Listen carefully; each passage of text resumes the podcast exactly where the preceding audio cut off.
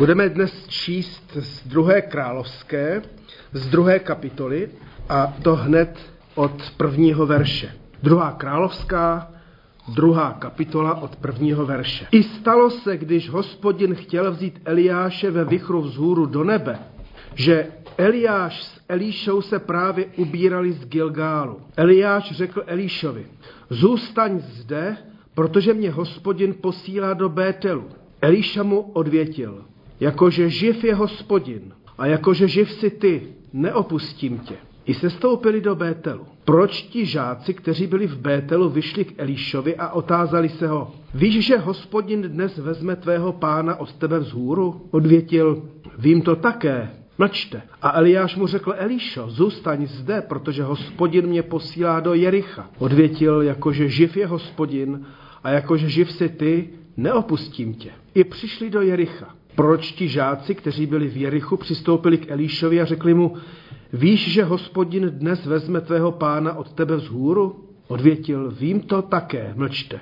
Tu mu řekl Eliáš: zůstaň zde, protože Hospodin mě posílá k Jordánu. Odvětil: jakože živ je Hospodin a jakože živ si ty, neopustím tě. I šli oba spolu. 50 mužů z prorockých žáků šlo za nimi a postavilo se naproti nim zpovzdálí. A oni oba stáli u Jordánu.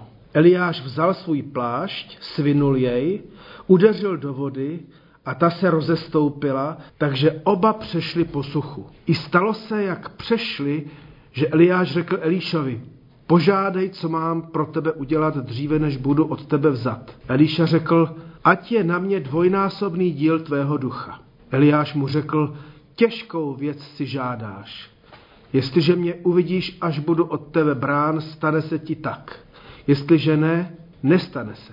Pak šli dál a rozmlouvali. A hle, ohnivý vůz s ohnivými koni je od sebe odloučil a Eliáš vystupoval ve vichru do nebe. Eliša to viděl a vykřikl: můj otče, vozataji Izraele. A pak už ho neviděl.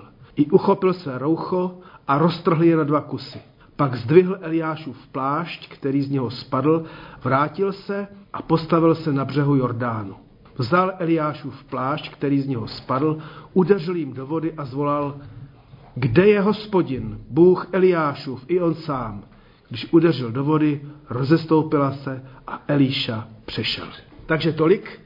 To bylo prvních 14 veršů z 2. kapitoly. Já jsem vybral ty příběhy o Elišovi jako o zázračném proroku z toho důvodu, že ty příběhy totiž, které jsou v Bibli popsány, vypovídají o určité změně, která nastala v Izraeli a která nastat měla ještě, a také o určitém předávání prorocké služby. A tak jsem se domníval a domnívám doteď, že i pro nás a pro náš sbor to může být velmi užitečné čtení, a nejen čtení. Ale vraťme se ještě k té minulé biblické hodině. Já jsem vám tam přetiskl ty 2 verše z 1. královské 19. kapitoly, kde jsme mohli číst o tom, jak byl vlastně povolán Elíša. Četli jsme: Eliáš odešel od tamtud a našel Elíšu syna Šáfatova, jak oře. Bylo před ním 12 spřežení a on sám při 12.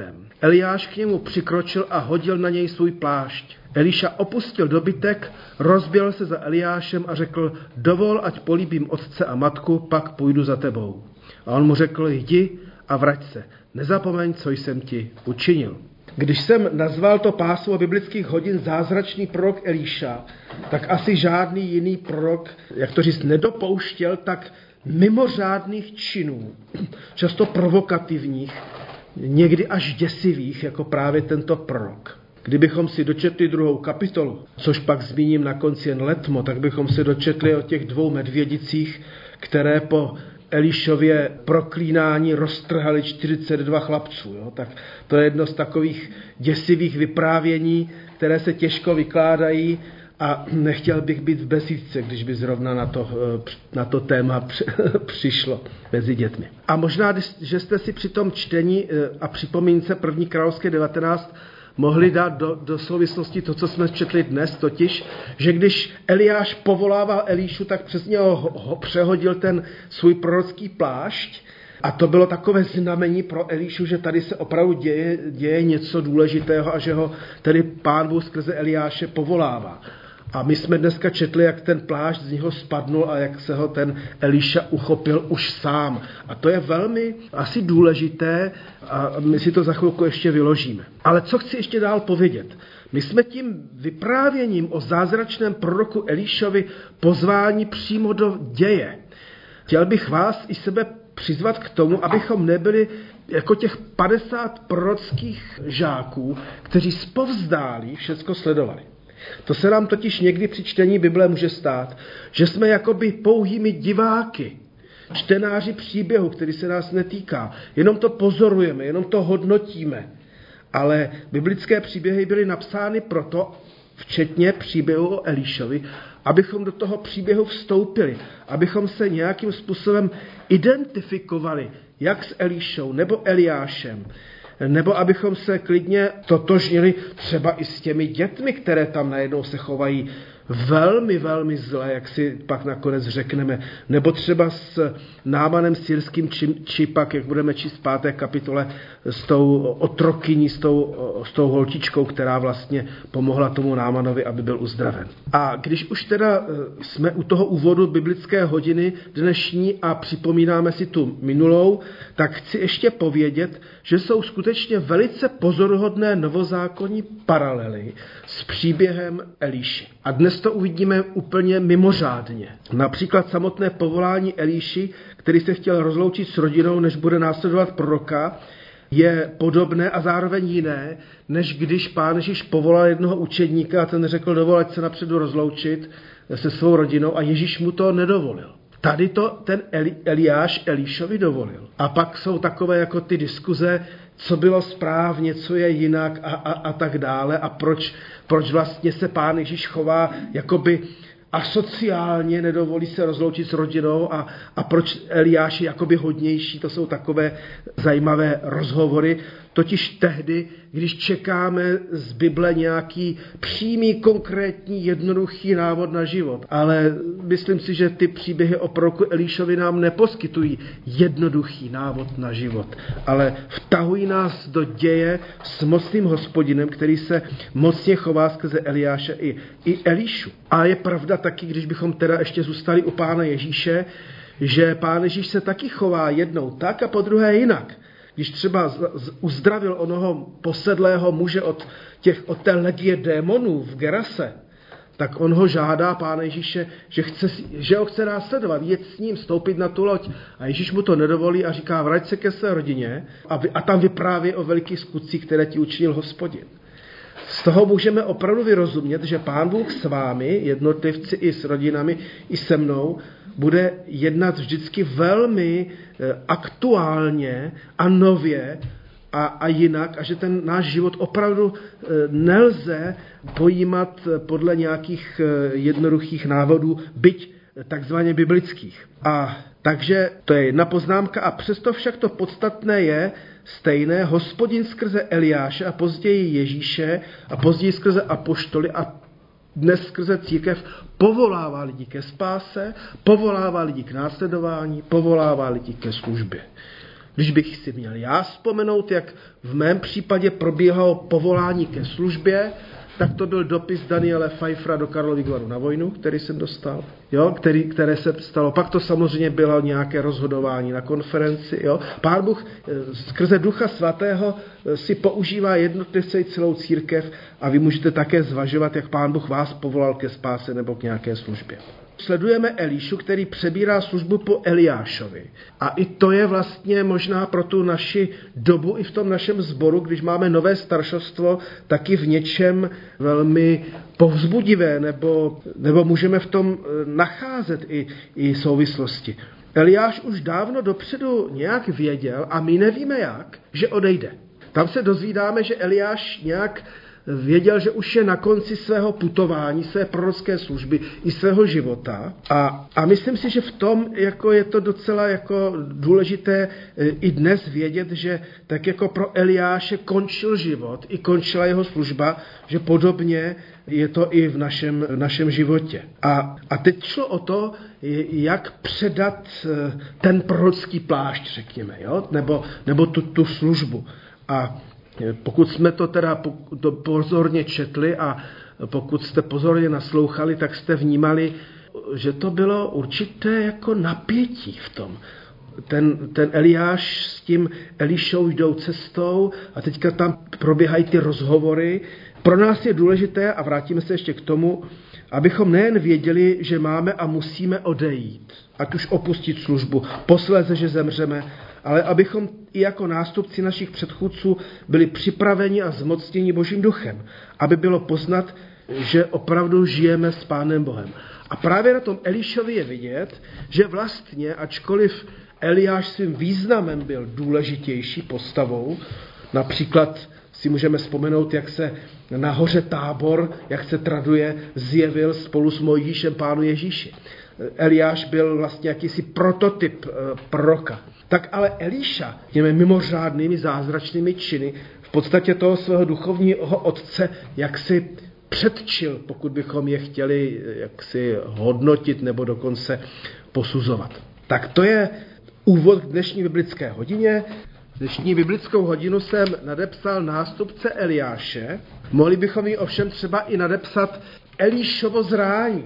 Jak se z žáka Elíši či Elizea stal už, řekněme, dospělý, duchovně dospělý prorok.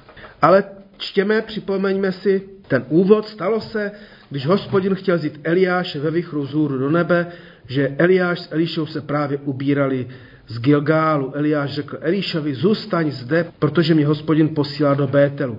Eliša mu odvětil, jakože živ je Hospodin a jakože živ si ty, neopustím tě. I sestoupili do Bételu. To se vlastně opakovalo dohromady 3krát, že takto Eliáš vyzývá svého žáka, aby ho už nechal být. Začněme ale tuto kapitolku biblické hodiny novozákonní paralelou a nebude to naposled. Ježíš začal učit své učedníky, že syn člověka musí mnoho trpět, být zavržen od starších, velekněží a zákonníků, být zabit a po 3 dnech vstát. Pán Ježíš také 3krát upozorňoval své učedníky, že už se blíží finále jeho života, že oni ho teďka následují a že to finále prostě bude smrt, že to bude kříž a že to bude ale pak i vzkříšení. Ježíš teda putoval podobně jako putoval Eliáš s Elišou, Ježíš Galileou, připravoval je teda, že bude muset zemřít bolestnou potupnou smrtí. Učedníci to však odmítali nebo se báli zeptat, nebo to nakonec vůbec nekomentovali. Ježíš je však připravoval nejen na to, že je nutné, aby odešel a přepustil místo jinému, totiž Duchu Svatému, ale také na to, že budou muset sami bez něho žít v moci Ducha Svatého a plnosti. A v plnohodnotném křesťanství, které se také bez kříže neobejde. Takže to bylo určitě pro učedníky stejně nebo podobně náročné jako pro Elišu, když se vyrovnával s tím, že teď se blíží doba rozdělení, rozloučení s Eliášem. Takže Eliáš se dozvěděl nejprve sám od Hospodina, že se blíží konec jeho služby i života. A jak se to dozvěděl, vlastně nevíme. To je určité tajemství, prostě to nějak věděl. A zajímavé je, že to věděli i ti proročtí žáci a že to věděl i Eliša.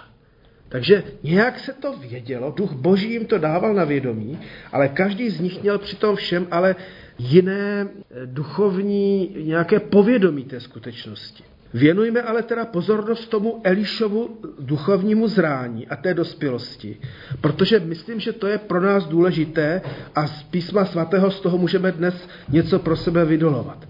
Eliša byl svým učitelem a duchovním otcem opravdu 3krát vyzván, ať ho už nechá být, že Eliáš půjde sám dál, aby ho už nenásledoval. A Eliša se najednou začíná chovat dospěle, protože Eliáše neposlechne. Eliáš mu něco řekne a 3krát. A Eliša ho neposlechne a taky 3krát. Začne se prostě chovat sebevědomě, samostatně, věděl, co chce. A tak jsem si u toho říkal, že ta duchovní dospělost spočívá, dodal bych, také v tom, že křesťan, tady si to dovolím takto říct, překoná jakýsi Karafiátův dětský křesťanský model pouhé poslušnosti. Protože čteme v Broučcích, že Broučci poslušně žili a pak poslušně umřeli a poslušnost tam je prostě nejakcentovanější jaksi důraz, ale zdá se, že duchovní dospělost je ještě víc než pouhá poslušnost na slovo. Jo? Že Pán Bůh jako nechce, abychom byli neustále pouhými nedospělými dětmi, které on bude neustále tahat za ručičku, protože my vlastně nevíme, co chceme, co máme dělat, nedovedeme se správně rozhodovat.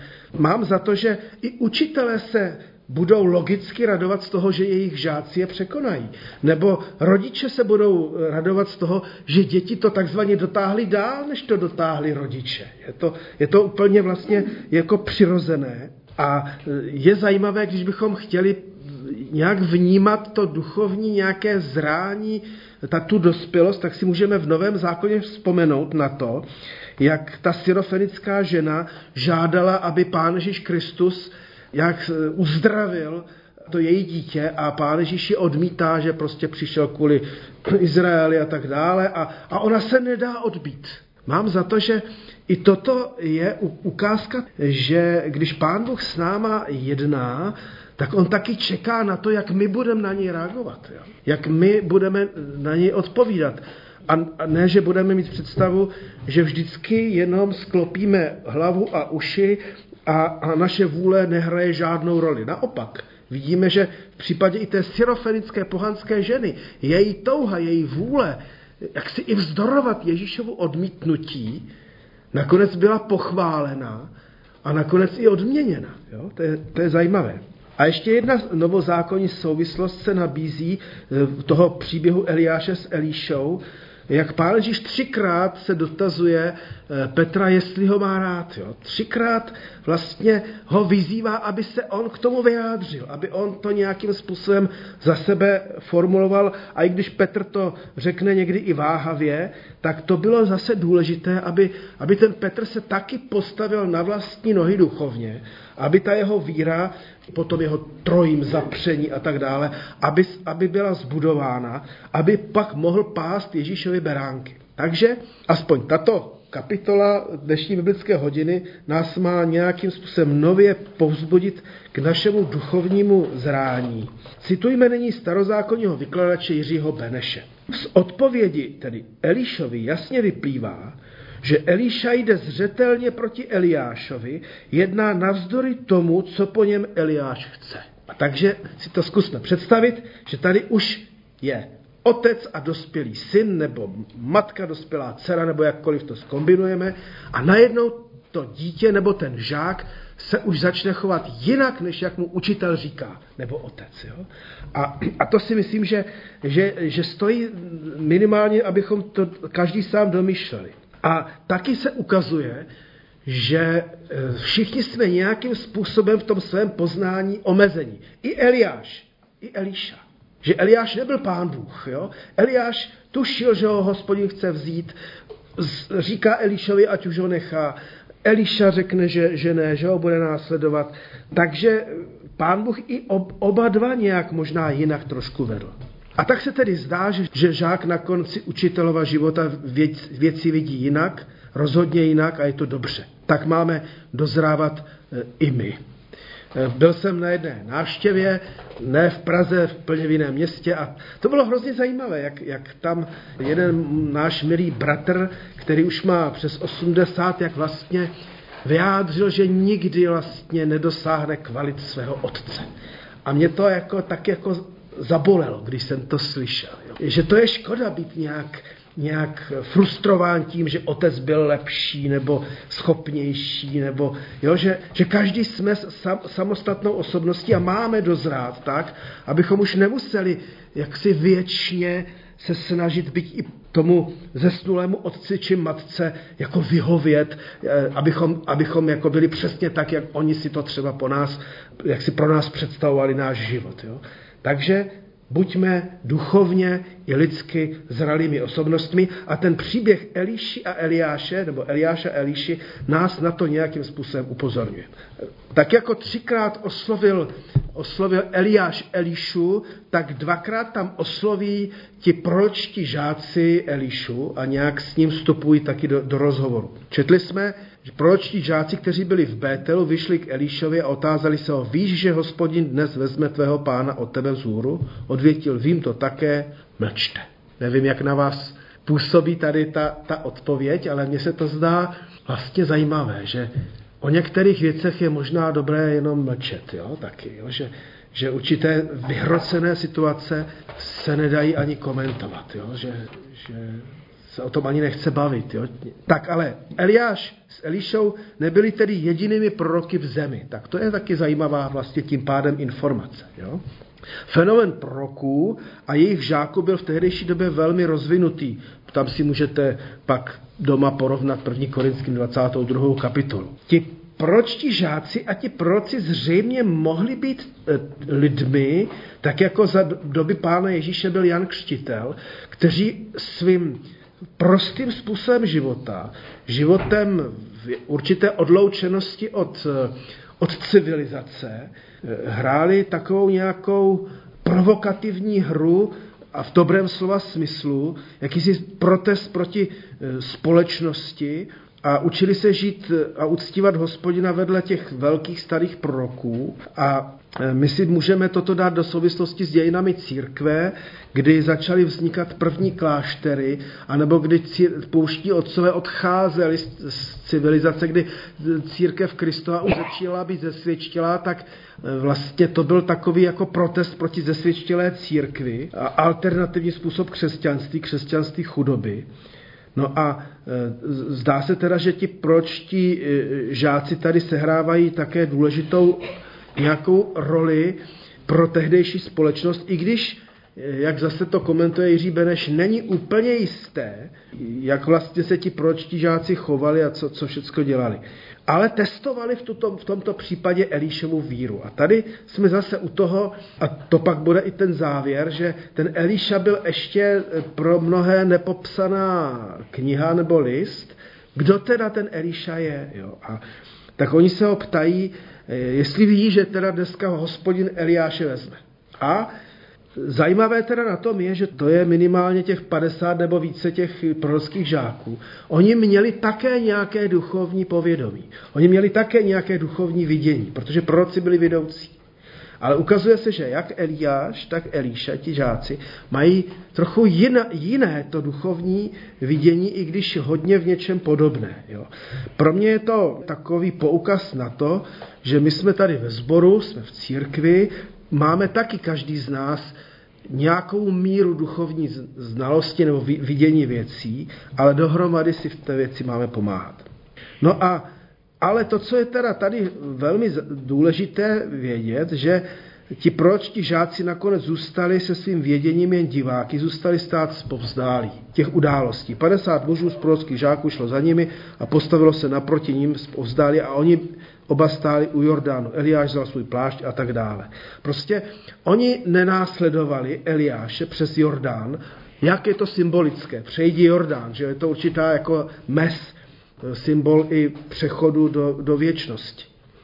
A tady jsem přemýšlel o tom, jak ten Eliša byl vlastně sebevědomý muž. On věděl, že chce jít s Eliášem, i když mu to v tom Eliáš bránil. A tady ti to proročtí žáci vlastně nešli s Eliášem. Jo? A mohli, nepochybně mohli, jako Eliša. A o to přesně jde i nám při výkladech příběhu proroka Eliši, abychom nezůstali zpovzdál jenom pozorovat, co Pán Bůh někde jinde dělá, nebo jenom zpovzdáli četli z Bible, ale aby nás Pán Bůh nějak vtáhl do života, do děje.